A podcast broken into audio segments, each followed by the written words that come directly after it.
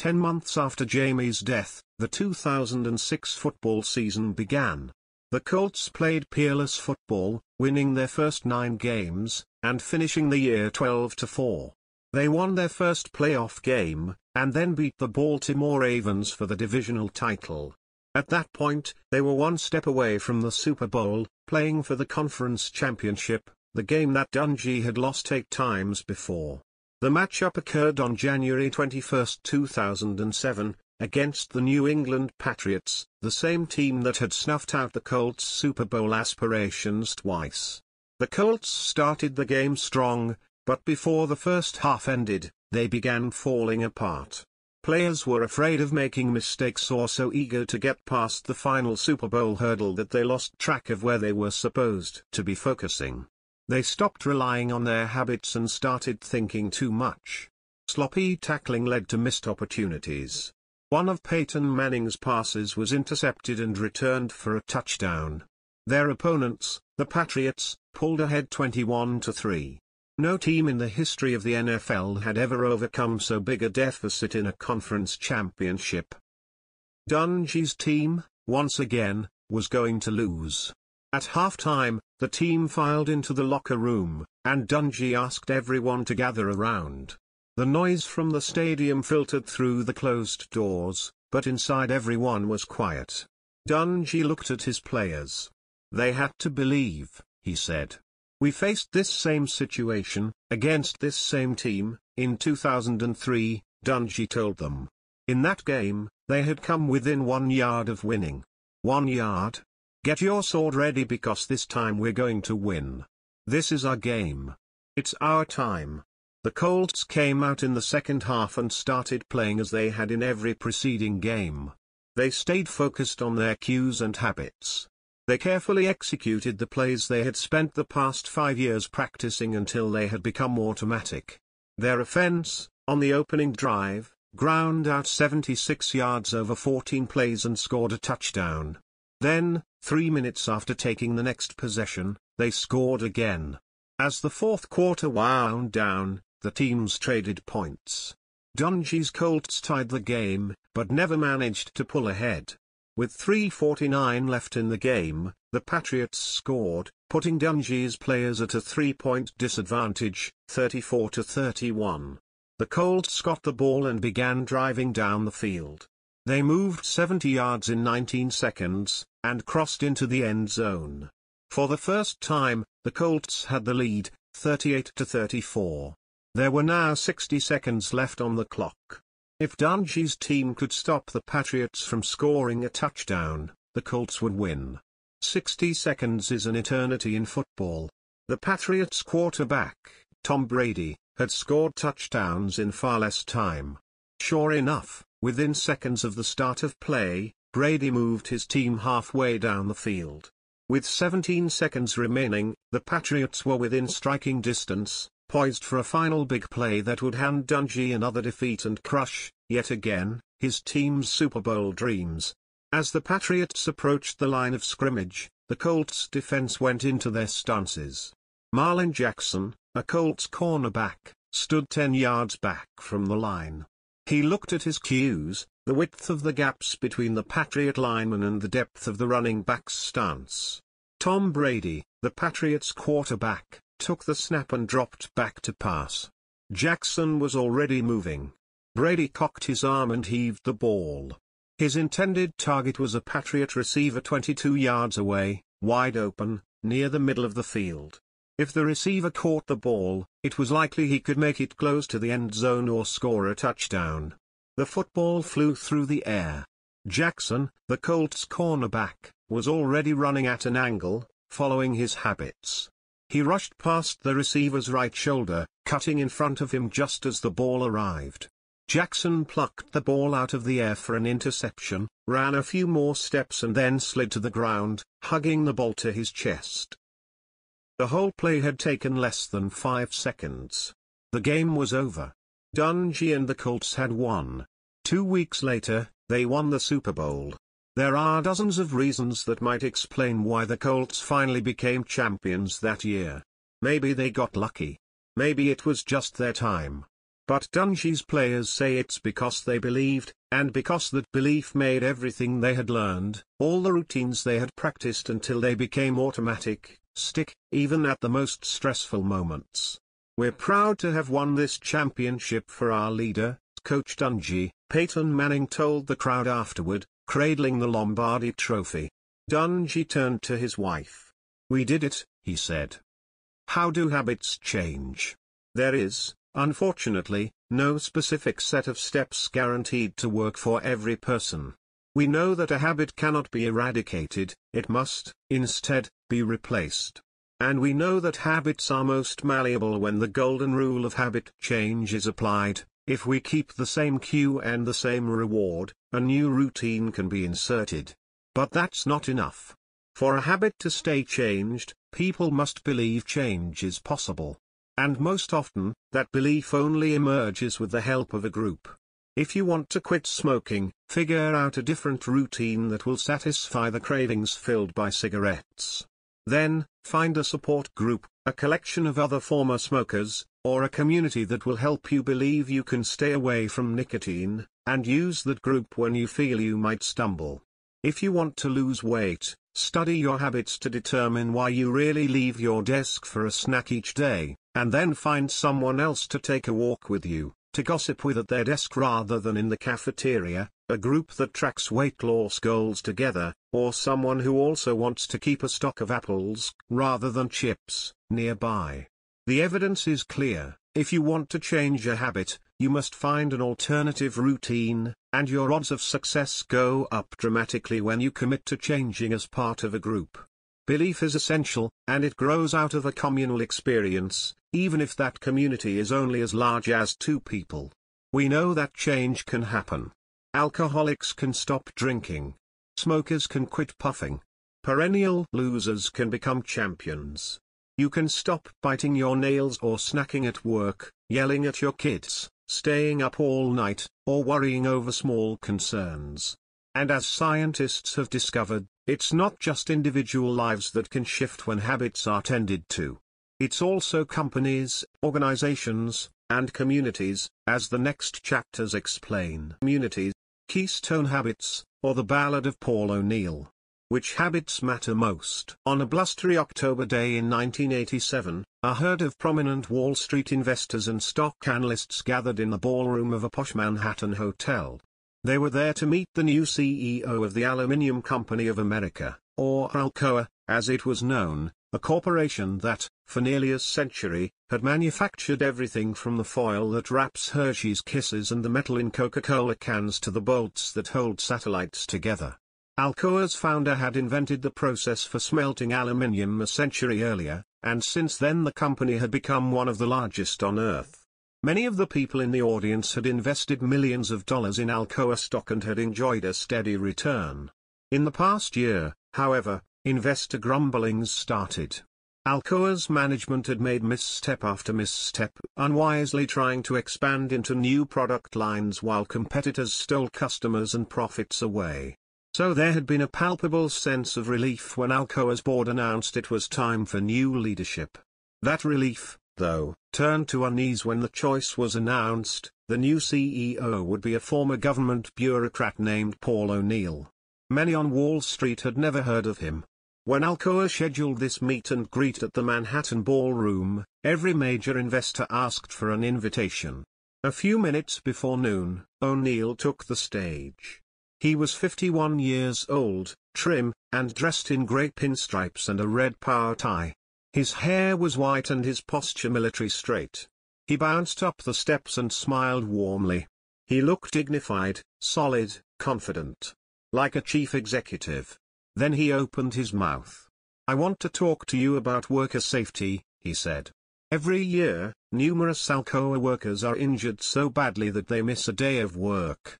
Our safety record is better than the general American workforce, especially considering that our employees work with metals that are 1500 degrees and machines that can rip a man's arm off. But it's not good enough. I intend to make Alcoa the safest company in America. I intend to go for zero injuries. The audience was confused. These meetings usually followed a predictable script. A new CEO would start with an introduction, make a faux self-deprecating joke, something about how he slept his way through Harvard Business School, then promise to boost profits and lower costs. Next would come an excoriation of taxes, business regulations, and sometimes, with a fervor that suggested first-hand experience in divorce court, lawyers. Finally, the speech would end with a blizzard of buzzwords, synergy, right-sizing, and co-opetition at which point everyone could return to their offices, reassured that capitalism was safe for another day. O'Neill hadn't said anything about profits. He didn't mention taxes. There was no talk of using alignment to achieve a win-win synergistic market advantage. For all anyone in the audience knew, given his talk of worker safety, O'Neill might be pro-regulation. Or, worse, a Democrat. It was a terrifying prospect. Now, before I go any further, O'Neill said, I want to point out the safety exits in this room. He gestured to the rear of the ballroom. There's a couple of doors in the back, and in the unlikely event of a fire or other emergency, you should calmly walk out, go down the stairs to the lobby, and leave the building. Silence. The only noise was the hum of traffic through the windows. Safety? Fire exits? Was this a joke? One investor in the audience knew that O'Neill had been in Washington, D.C., during the 60s. Guy must have done a lot of drugs, he thought. Eventually, someone raised a hand and asked about inventories in the aerospace division. Another asked about the company's capital ratios. I'm not certain you heard me, O'Neill said. If you want to understand how Alcoa is doing, you need to look at our workplace safety figures.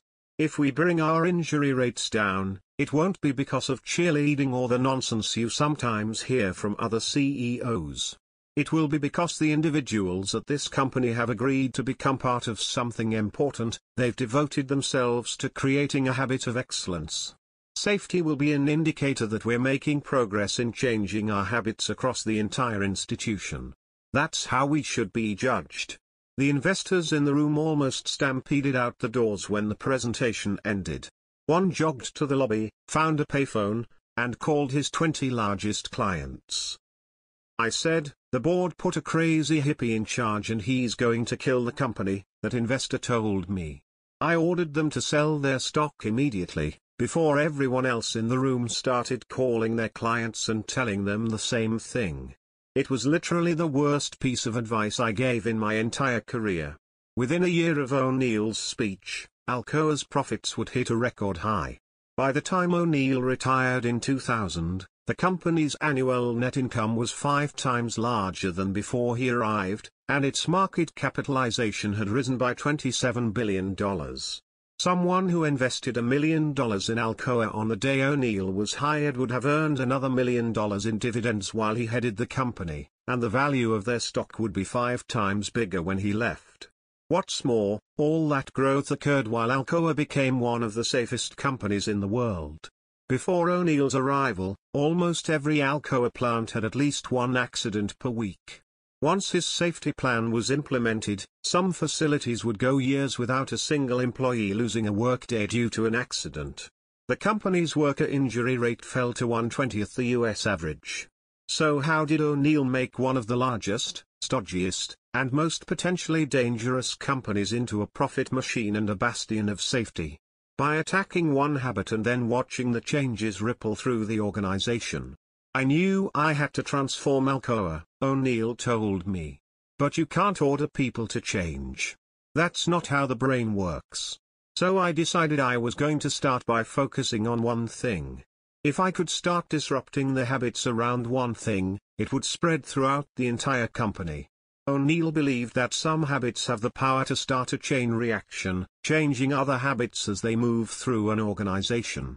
Some habits, in other words, matter more than others in remaking businesses and lives.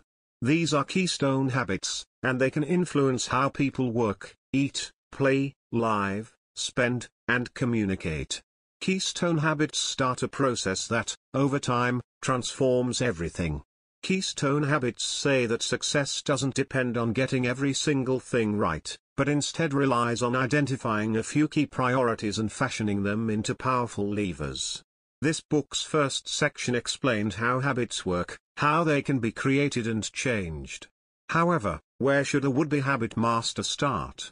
Understanding keystone habits holds the answer to that question. The habits that matter most are the ones that, when they start to shift, dislodge and remake other patterns. Keystone habits explain how Michael Phelps became an Olympic champion and why some college students outperform their peers.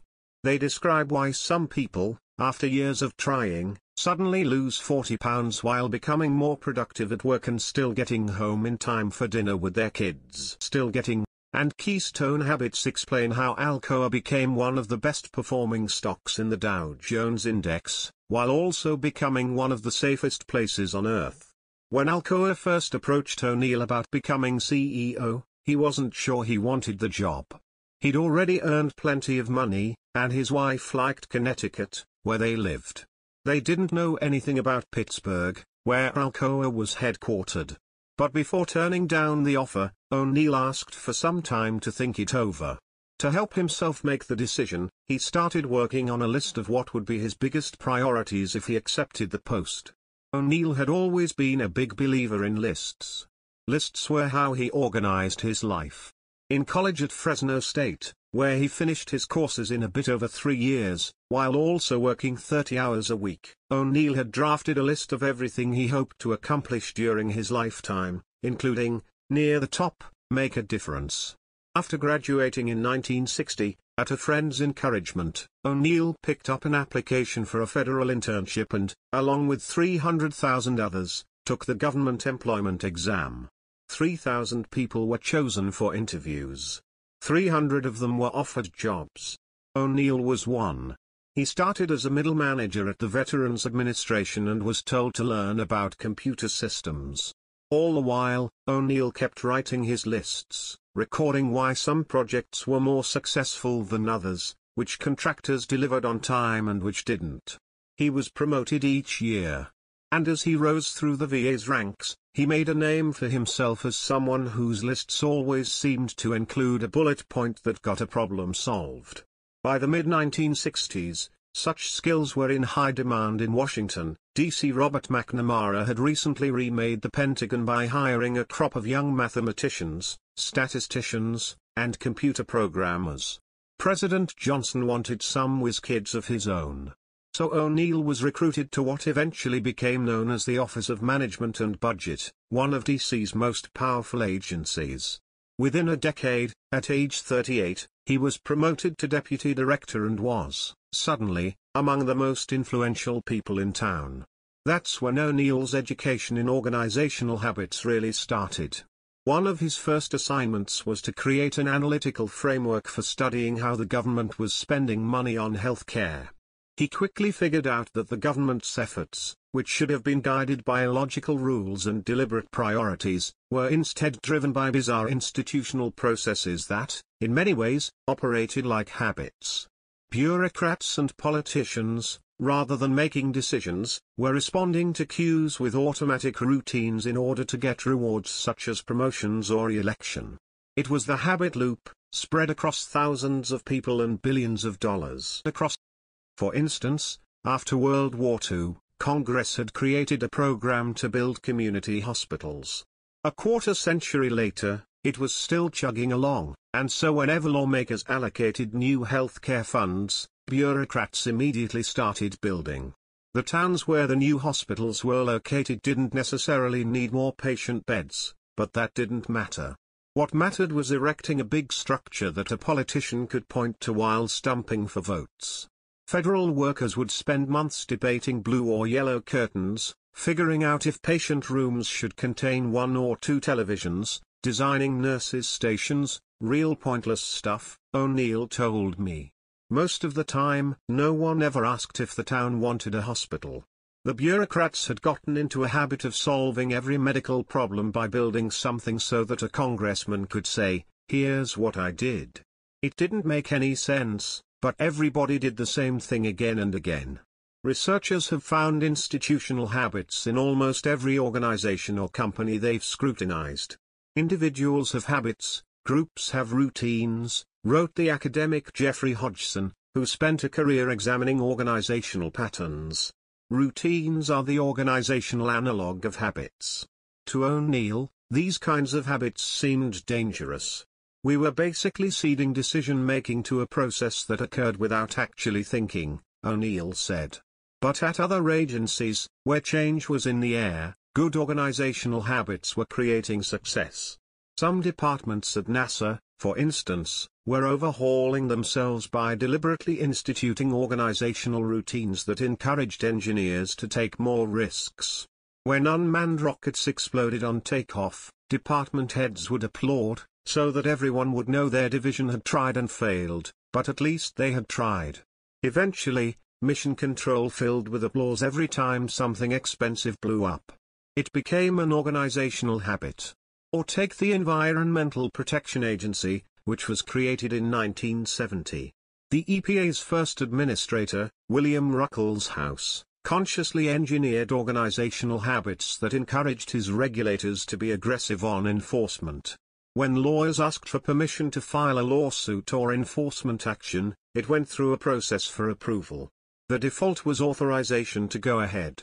The message was clear, at the EPA, aggression gets rewarded. By 1975, the EPA was issuing more than 1500 new environmental rules a year. Every time I looked at a different part of the government, I found these habits that seemed to explain why things were either succeeding or failing, O'Neill told me. The best agencies understood the importance of routines. The worst agencies were headed by people who never thought about it, and then wondered why no one followed their orders.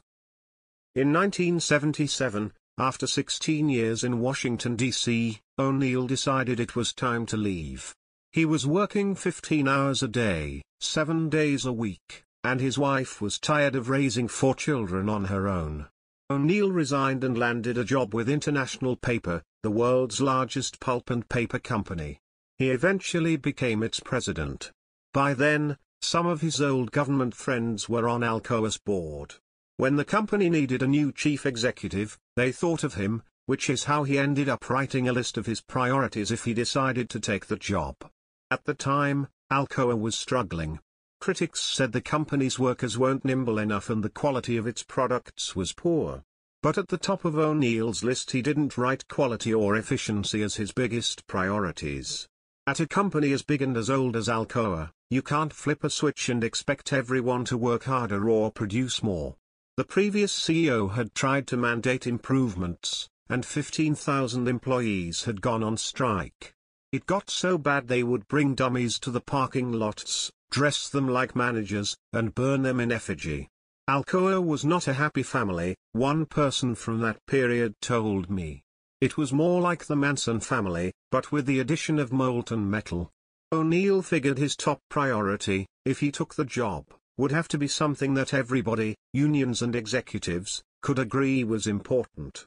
He needed a focus that would bring people together, that would give him leverage to change how people worked and communicated. I went to basics, he told me. Everyone deserves to leave work as safely as they arrive, right? You shouldn't be scared that feeding your family is going to kill you. That's what I decided to focus on, changing everyone's safety habits. At the top of O'Neill's list he wrote down safety and set an audacious goal, zero injuries. Not zero factory injuries. Zero injuries, period. That would be his commitment no matter how much it cost. O'Neill decided to take the job.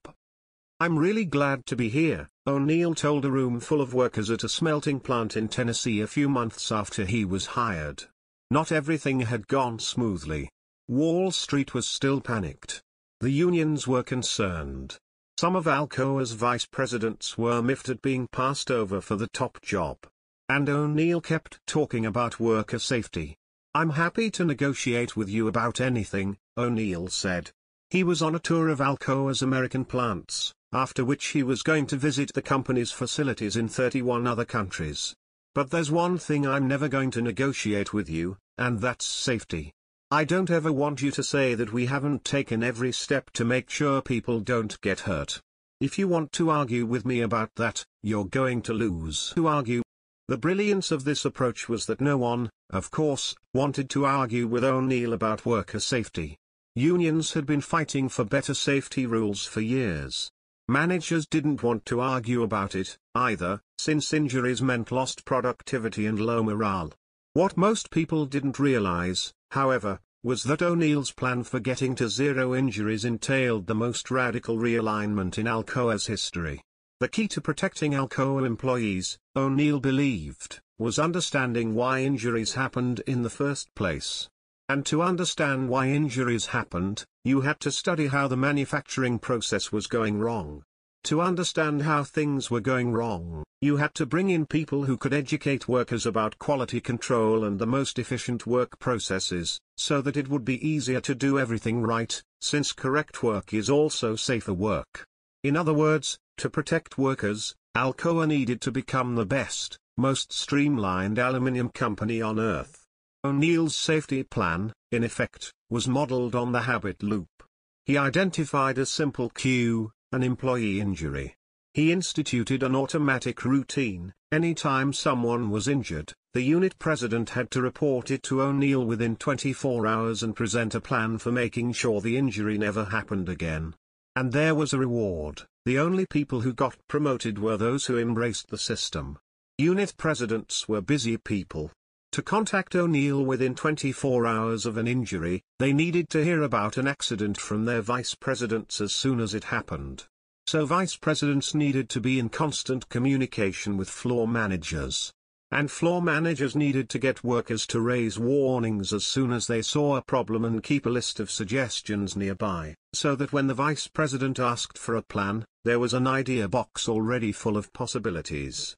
To make all of that happen, each unit had to build new communication systems that made it easier for the lowliest worker to get an idea to the loftiest executive, as fast as possible. Almost everything about the company's rigid hierarchy had to change to accommodate O'Neill's safety program. He was building new corporate habits. Alcoa's institutional habit loop. As Alcoa's safety patterns shifted, other aspects of the company started changing with startling speed, as well. Rules that unions had spent decades opposing, such as measuring the productivity of individual workers, were suddenly embraced, because such measurements helped everyone figure out when part of the manufacturing process was getting out of whack, posing a safety risk. Policies that managers had long resisted, such as giving workers autonomy to shut down a production line when the pace became overwhelming, were now welcomed, because that was the best way to stop injuries before they occurred. The company shifted so much that some employees found safety habits spilling into other parts of their lives. Two or three years ago, I'm in my office, looking at the 9th Street Bridge out the window, and there's some guys working who aren't using correct safety procedures, said Jeff Shockey, Alcoa's current safety director. One of them was standing on top of the bridge's guardrail, while the other held onto his belt. They weren't using safety harnesses or ropes. They worked for some company that has nothing to do with us, but without thinking about it, I got out of my chair, went down five flights of stairs, walked over the bridge and told these guys, hey, you're risking your life, you have to use your harness and safety gear. The men explained their supervisor had forgotten to bring the equipment. So Shockey called the local Occupational Safety and Health Administration office and turned the supervisor in. Another executive told me that one day, he stopped at a street excavation near his house because they didn't have a trench box, and gave everyone a lecture on the importance of proper procedures. It was the weekend, and he stopped his car, with his kids in the back, to lecture city workers about trench safety. That isn't natural, but that's kind of the point. We do this stuff without thinking about it now. O'Neill never promised that his focus on worker safety would increase Alcoa's profits. However, as his new routines moved through the organization, costs came down, quality went up, and productivity skyrocketed. If molten metal was injuring workers when it splashed, then the pouring system was redesigned, which led to fewer injuries. It also saved money because Alcoa lost less raw materials in spills. If a machine kept breaking down, it was replaced, which meant there was less risk of a broken gear snagging an employee's arm. It also meant higher quality products because, as Alcoa discovered, equipment malfunctions were a chief cause of subpar aluminium. Researchers have found similar dynamics in dozens of other settings, including individuals' lives. Take, for instance, studies from the past decade examining the impacts of exercise on daily routines. When people start habitually exercising, even as infrequently as once a week, they start changing other, unrelated patterns in their lives, often unknowingly. Typically, people who exercise start eating better and becoming more productive at work. They smoke less and show more patience with colleagues and family. They use their credit cards less frequently and say they feel less stressed. It's not completely clear why. But for many people, exercise is a keystone habit that triggers widespread change. Exercise spills over, said James Prochaska, a University of Rhode Island researcher. There's something about it that makes other good habits easier. Studies have documented that families who habitually eat dinner together seem to raise children with better homework skills, higher grades, greater emotional control, and more confidence. Making your bed every morning is correlated with better productivity, a greater sense of well-being, and stronger skills at sticking with a budget. It's not that a family meal or a tidy bed causes better grades or less frivolous spending. But somehow those initial shifts start chain reactions that help other good habits take hold. If you focus on changing or cultivating keystone habits, you can cause widespread shifts. However, identifying keystone habits is tricky. To find them, you have to know where to look. Detecting keystone habits means searching out certain characteristics. Keystone habits offer what is known within academic literature as small wins. They help other habits to flourish by creating new structures, and they establish cultures where change becomes contagious. But as O'Neill and countless others have found, crossing the gap between understanding those principles and using them requires a bit of ingenuity.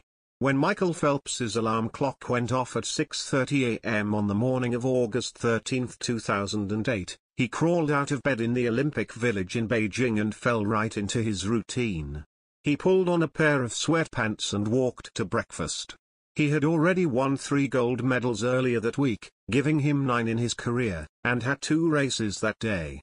By 7 a.m., he was in the cafeteria, eating his regular race day menu of eggs, oatmeal, and four energy shakes, the first of more than 6,000 calories he would consume over the next 16 hours. Phelps's first race, the 200-meter butterfly, his strongest event, was scheduled for 10 o'clock. Two hours before the starting gun fired, he began his usual stretching regime, starting with his arms, then his back, then working down to his ankles, which were so flexible they could extend more than 90 degrees, farther than a ballerina's on point. At 8.30, he slipped into the pool and began his first warm-up lap, 800 meters of mixed styles, followed by 600 meters of kicking, 400 meters pulling a buoy between his legs, 200 meters of stroke drills, and a series of 25 meter sprints to elevate his heart rate. The workout took precisely 45 minutes. At 9.15, he exited the pool and started squeezing into his LZR Racer, a bodysuit so tight it required 20 minutes of tugging to put it on. Then he clamped headphones over his ears, cranked up the hip-hop mix he played before every race, and waited. Phelps had started swimming when he was seven years old to burn off some of the energy that was driving his mom and teachers crazy. When a local swimming coach named Bob Bowman saw Phelps's long torso, big hands, and relatively short legs, which offered less drag in the water, he knew Phelps could become a champion. But Phelps was emotional.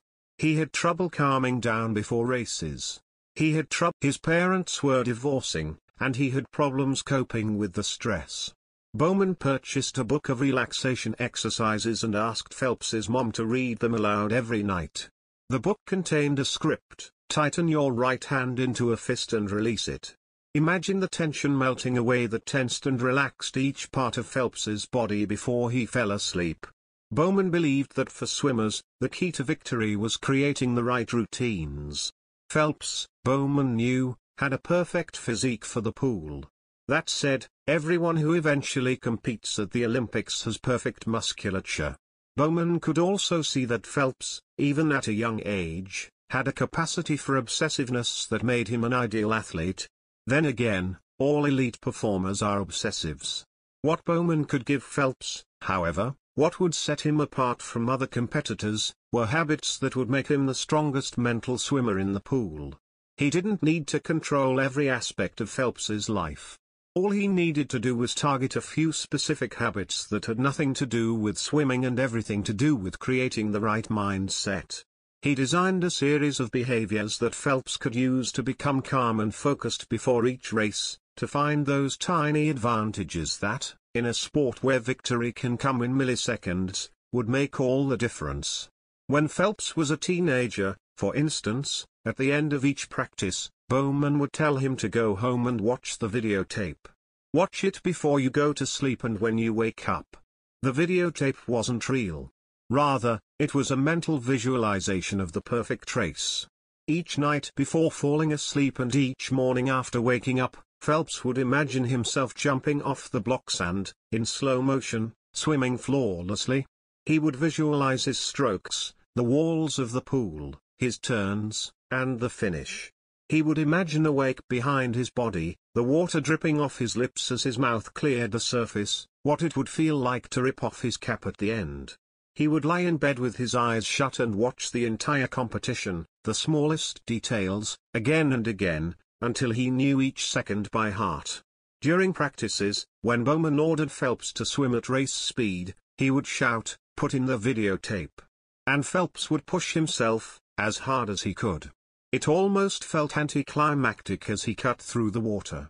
He had done this so many times in his head that, by now, it felt rote. But it worked. He got faster and faster. Eventually, all Bowman had to do before a race was whisper, get the videotape ready, and Phelps would settle down and crush the competition. And, and once Bowman established a few core routines in Phelps's life, all the other habits, his diet and practice schedules, the stretching and sleep routines, seemed to fall into place on their own. At the core of why those habits were so effective, why they acted as keystone habits, was something known within academic literature as a small win. Small wins are exactly what they sound like, and are part of how keystone habits create widespread changes. A huge body of research has shown that small wins have enormous power, an influence disproportionate to the accomplishments of the victories themselves. Small wins are a steady application of a small advantage, one Cornell professor wrote in 1984. Once a small win has been accomplished, forces are set in motion that favor another small win. Small wins fuel transformative changes by leveraging tiny advantages into patterns that convince people that bigger achievements are within reach. For example, when gay rights organizations started campaigning against homophobia in the late 1960s, their initial efforts yielded only a string of failures. They pushed to repeal laws used to prosecute gays and were roundly defeated in state legislatures. Teachers tried to create curriculums to counsel gay teens, and were fired for suggesting that homosexuality should be embraced. It seemed like the gay community's larger goals, ending discrimination and police harassment, convincing the American Psychiatric Association to stop defining homosexuality as a mental disease, were out of reach. Then, in the early 1970s, the American Library Association's Task Force on Gay Liberation decided to focus on one modest goal, convincing the Library of Congress to reclassify books about the gay liberation movement from HQ 71 to 471, abnormal sexual relations, including sexual crimes, to another, less pejorative category. In 1972, after receiving a letter requesting the reclassification, the Library of Congress agreed to make the shift, reclassifying books into a newly created category, HQ 76.5, homosexuality, lesbianism, gay liberation movement, homophile movement. It was a minor tweak of an old institutional habit regarding how books were shelved, but the effect was electrifying. News of the new policy spread across the nation. Gay rights organizations, citing the victory, started fundraising drives. Within a few years, openly gay politicians were running for political office in California, New York, Massachusetts, and Oregon, many of them citing the Library of Congress's decision as inspiration. In 1973, the American Psychiatric Association, after years of internal debate, rewrote the definition of homosexuality so it was no longer a mental illness, paving the way for the passage of state laws that made it illegal to discriminate against people because of their sexual orientation. And it all began with one small win. Small wins do not combine in a neat, linear, serial form, with each step being a demonstrable step closer to some predetermined goal, wrote Carl Weick, a prominent organizational psychologist. More common is the circumstance where small wins are scattered, like miniature experiments that test implicit theories about resistance and opportunity and uncover both resources and barriers that were invisible before the situation was stirred up. Which is precisely what happened with Michael Phelps. When Bob Bowman started working with Phelps and his mother on the Keystone habits of visualization and relaxation, neither Bowman nor Phelps had any idea what they were doing. We'd experiment, Try different things until we found stuff that worked, Bowman told me. Eventually we figured out it was best to concentrate on these tiny moments of success and build them into mental triggers. We worked them into a routine. There's a series of things we do before every race that are designed to give Michael a sense of building victory. If you were to ask Michael what's going on in his head before competition, he would say he's not really thinking about anything. He's just following the program. But that's not right. It's more like his habits have taken over. When the race arrives, he's more than halfway through his plan and he's been victorious at every step. All the stretches went like he planned. The warm-up laps were just like he visualized. His headphones are playing exactly what he expected. The actual race is just another step in a pattern that started earlier that day and has been nothing but victories. Winning is a natural extension. Back in Beijing, it was 9.56 am 4 minutes before the race's start, and Phelps stood behind his starting block, bouncing slightly on his toes. When the announcer said his name, Phelps stepped onto the block, as he always did before a race, and then stepped down, as he always did. He swung his arms three times, as he had before every race since he was 12 years old. He stepped up on the blocks again, got into his stance, and, when the gun sounded, leapt. Phelps knew that something was wrong as soon as he hit the water. There was moisture inside his goggles. He couldn't tell if they were leaking from the top or bottom, but as he broke the water's surface and began swimming, he hoped the leak wouldn't become too bad. By the second turn, however, everything was getting blurry. As he approached the third turn and final lap, the cups of his goggles were completely filled. Phelps couldn't see anything. Not the line along the pool's bottom, not the black T marking the approaching wall. He couldn't see how many strokes were left. For most swimmers, losing your sight in the middle of an Olympic final would be cause for panic. Phelps was calm would be. Everything else that day had gone according to plan. The leaking goggles were a minor deviation, but one for which he was prepared. Bowman had once made Phelps swim in a Michigan pool in the dark, believing that he needed to be ready for any surprise. Some of the videotapes in Phelps's mind had featured problems like this. He had mentally rehearsed how he would respond to a goggle failure. As he started his last lap, Phelps estimated how many strokes the final push would require, 19 or 20, maybe 21, and started counting. He felt totally relaxed as he swam at full strength. Midway through the lap he began to increase his effort, a final eruption that had become one of his main techniques in overwhelming opponents. At 18 strokes, he started anticipating the wall.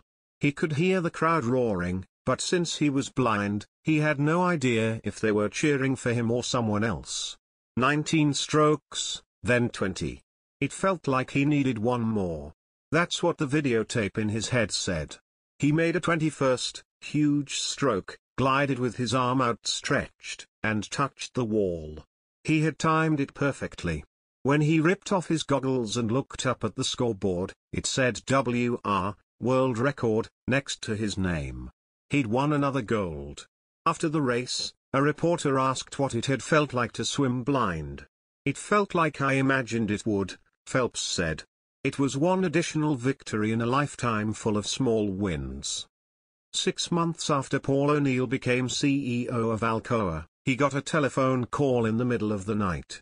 A plant manager in Arizona was on the line, panicked, talking about how an extrusion press had stopped operating and one of the workers, a young man who had joined the company a few weeks earlier, eager for the job because it offered health care for his pregnant wife, had tried a repair, he had jumped over a yellow safety wall surrounding the press and walked across the pit. There was a piece of aluminium jammed into the hinge on a swinging six-foot arm. The young man pulled on the aluminium scrap, removing it. The machine was fixed. Behind him, the arm restarted its arc, swinging toward his head. When it hit, the arm crushed his skull. He was killed instantly. Fourteen hours later, O'Neill ordered all the plant's executives, as well as Alcoa's top officers in Pittsburgh, into an emergency meeting. For much of the day, they painstakingly recreated the accident with diagrams and by watching videotapes again and again. They identified dozens of errors that had contributed to the death, including two managers who had seen the man jump over the barrier but failed to stop him, a training program that hadn't emphasized to the man that he wouldn't be blamed for a breakdown, lack of instructions that he should find a manager before attempting a repair, and the absence of sensors to automatically shut down the machine when someone stepped into the pit. We killed this man, a grim-faced O'Neill told the group. It's my failure of leadership. I caused his death. And it's the failure of all of you in the chain of command. The executives in the room were taken aback. Sure, a tragic accident had occurred, but tragic accidents were part of life at Alcoa. It was a huge company with employees who handled red-hot metal and dangerous machines. Paul had come in as an outsider, and there was a lot of skepticism when he talked about safety, said Bill O'Rourke, a top executive. We figured it would last a few weeks, and then he would start focusing on something else. But that meeting really shook everyone up. He was serious about this stuff, serious enough that he would stay up nights worrying about some employee he'd never met. That's when things started to change. Within a week of that meeting, all the safety railings at Alcoa's plants were repainted bright yellow, and new policies were written up. Managers told employees not to be afraid to suggest proactive maintenance, and rules were clarified so that no one would attempt unsafe repairs. The newfound vigilance resulted in a short-term, noticeable decline in the injury rate. Alcoa experienced a small win. Then O'Neill pounced. I want to congratulate everyone for bringing down the number of accidents, even just for two weeks, he wrote in a memo that made its way through the entire company. We shouldn't celebrate because we followed the rules, or brought down a number. We should celebrate because we are saving lives. Workers made copies of the note and taped it to their lockers. Someone painted a mural of O'Neill on one of the walls of a smelting plant with a quote from the memo inscribed underneath. Just as Michael Phelps's routines had nothing to do with swimming and everything to do with his success, so O'Neill's efforts began snowballing into changes that were unrelated to safety, but transformative nonetheless. I said to the hourly workers, if your management doesn't follow up on safety issues, then call me at home, here's my number, O'Neill told me. Workers started calling, but they didn't want to talk about accidents. They wanted to talk about all these other great ideas. The Alcoa plant that manufactured aluminium siding for houses, for instance, had been struggling for years because executives would try to anticipate popular colors and inevitably guess wrong. They would pay consultants millions of dollars to choose shades of paint and six months later, the warehouse would be overflowing with sunburst yellow and out of suddenly in-demand hunter green. One day, a low-level employee made a suggestion that quickly worked its way to the general manager. If they grouped all the painting machines together, they could switch out the pigments faster and become more nimble in responding to shifts in customer demand. Within a year, profits on aluminium siding doubled. The small wins that started with O'Neill's focus on safety created a climate in which all kinds of new ideas bubbled up. It turns out this guy had been suggesting this painting idea for a decade, but hadn't told anyone in management, an Alcoa executive told me. Then he figures, since we keep on asking for safety recommendations, why not tell them about this other idea? It was like he gave us the winning lottery numbers. 3. When a young Paul O'Neill was working for the government and creating a framework for analyzing federal spending on health care, one of the foremost issues concerning officials was infant mortality. The United States, at the time, was one of the wealthiest countries on earth. Yet it had a higher infant mortality rate than most of Europe and some parts of South America. Rural areas, in particular, saw a staggering number of babies die before their first birthdays. O'Neill was tasked with figuring out why. He asked other federal agencies to start analyzing infant mortality data, and each time someone came back with an answer, he'd ask another question, trying to get deeper, to understand the problem's root causes. Whenever someone came into O'Neill's office with some discovery, O'Neill would start interrogating them with new inquiries. He drove people crazy with his never-ending push to learn more, to understand what was really going on. I love Paul O'Neill, but you could not pay me enough to work for him again, one official told me. The man has never encountered an answer he can't turn into another 20 hours of work. Some research, for instance, suggested that the biggest cause of infant deaths was premature births. And the reason babies were born too early was that mothers suffered from malnourishment during pregnancy. So to lower infant mortality, improve mothers' diets. Simple, right? But to stop malnourishment, women had to improve their diets before they became pregnant. Which meant the government had to start educating women about nutrition before they became sexually active which meant officials had to create nutrition curriculums inside high schools.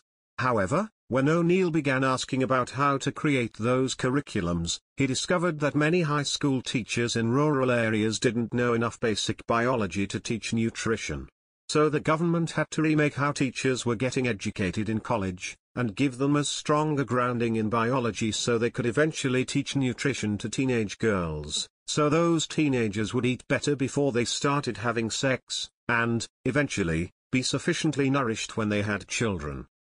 Poor teacher training, the officials working with O'Neill finally figured out, was a root cause of high infant mortality. If you asked doctors or public health officials for a plan to fight infant deaths, none of them would have suggested changing how teachers are trained. They wouldn't have known there was a link.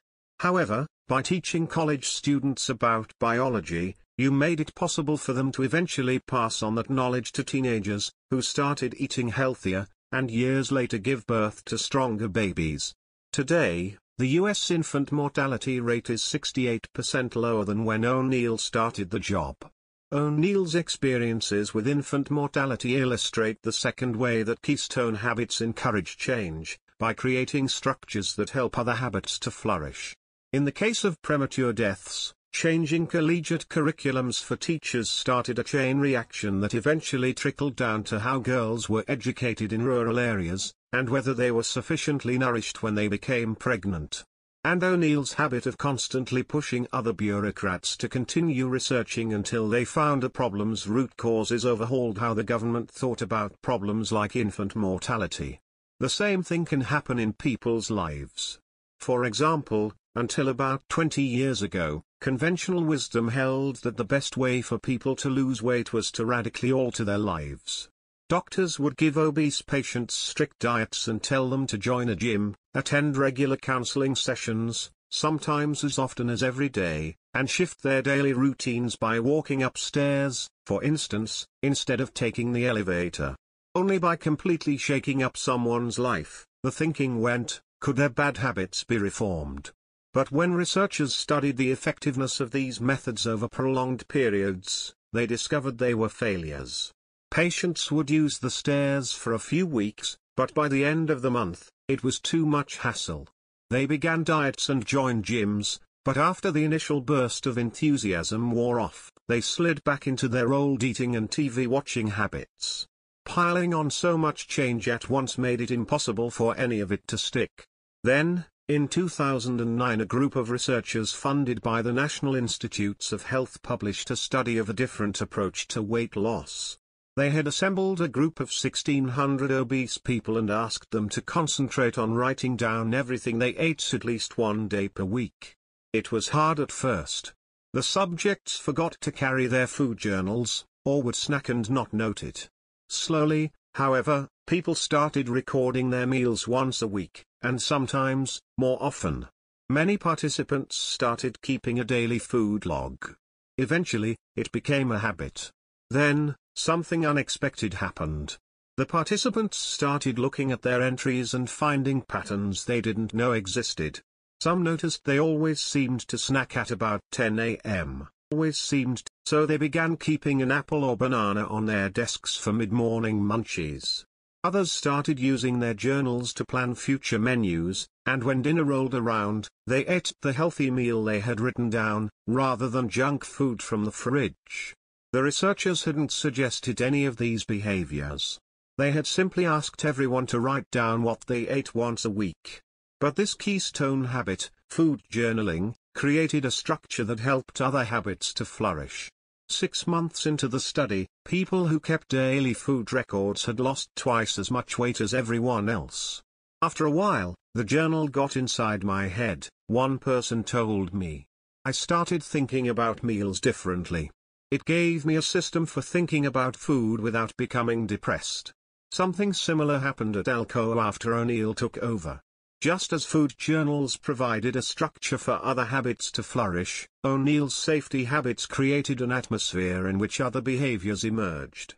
Early on, O'Neill took the unusual step of ordering Alcoa's offices around the world to link up in an electronic network.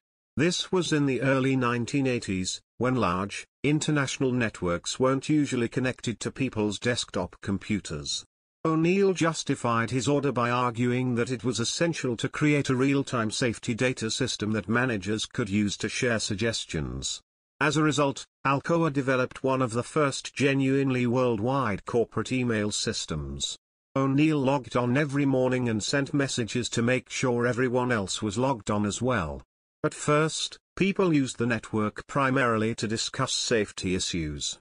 Then, as email habits became more ingrained and comfortable, they started posting information on all kinds of other topics, such as local market conditions, sales quotas, and business problems. High-ranking executives were required to send in a report every Friday, which anyone in the company could read. A manager in Brazil used the network to send a colleague in New York data on changes in the price of steel. The New Yorker took that information and turned a quick profit for the company on Wall Street. Pretty soon, everyone was using the system to communicate about everything. I would send in my accident report, and I knew everyone else read it, so I figured, why not send pricing information, or intelligence on other companies? One manager told me. It was like we had discovered a secret weapon. The competition couldn't figure out how we were doing it. When the web blossomed, Alcoa was perfectly positioned to take advantage. O'Neill's keystone habit, worker safety, had created a platform that encouraged another practice, email, years ahead of competitors. By 1996, Paul O'Neill had been at Alcoa for almost a decade. His leadership had been studied by the Harvard Business School and the Kennedy School of Government. He was regularly mentioned as a potential Commerce Secretary or Secretary of Defense. His employees and the unions gave him high marks. Under his watch, Alcoa's stock price had risen more than 200%. He was, at last, a universally acknowledged success. In May of that year, at a shareholder meeting in downtown Pittsburgh, a Benedictine nun stood up during the question and answer session and accused O'Neill of lying. Sister Mary Margaret represented a social advocacy group concerned about wages and conditions inside an Alcoa plant in Ciudad Acuña, Mexico. Thank you for listening to this episode of our podcast. We will be really thankful if you support us by clicking the link in the description so that we continue to create amazing content for you.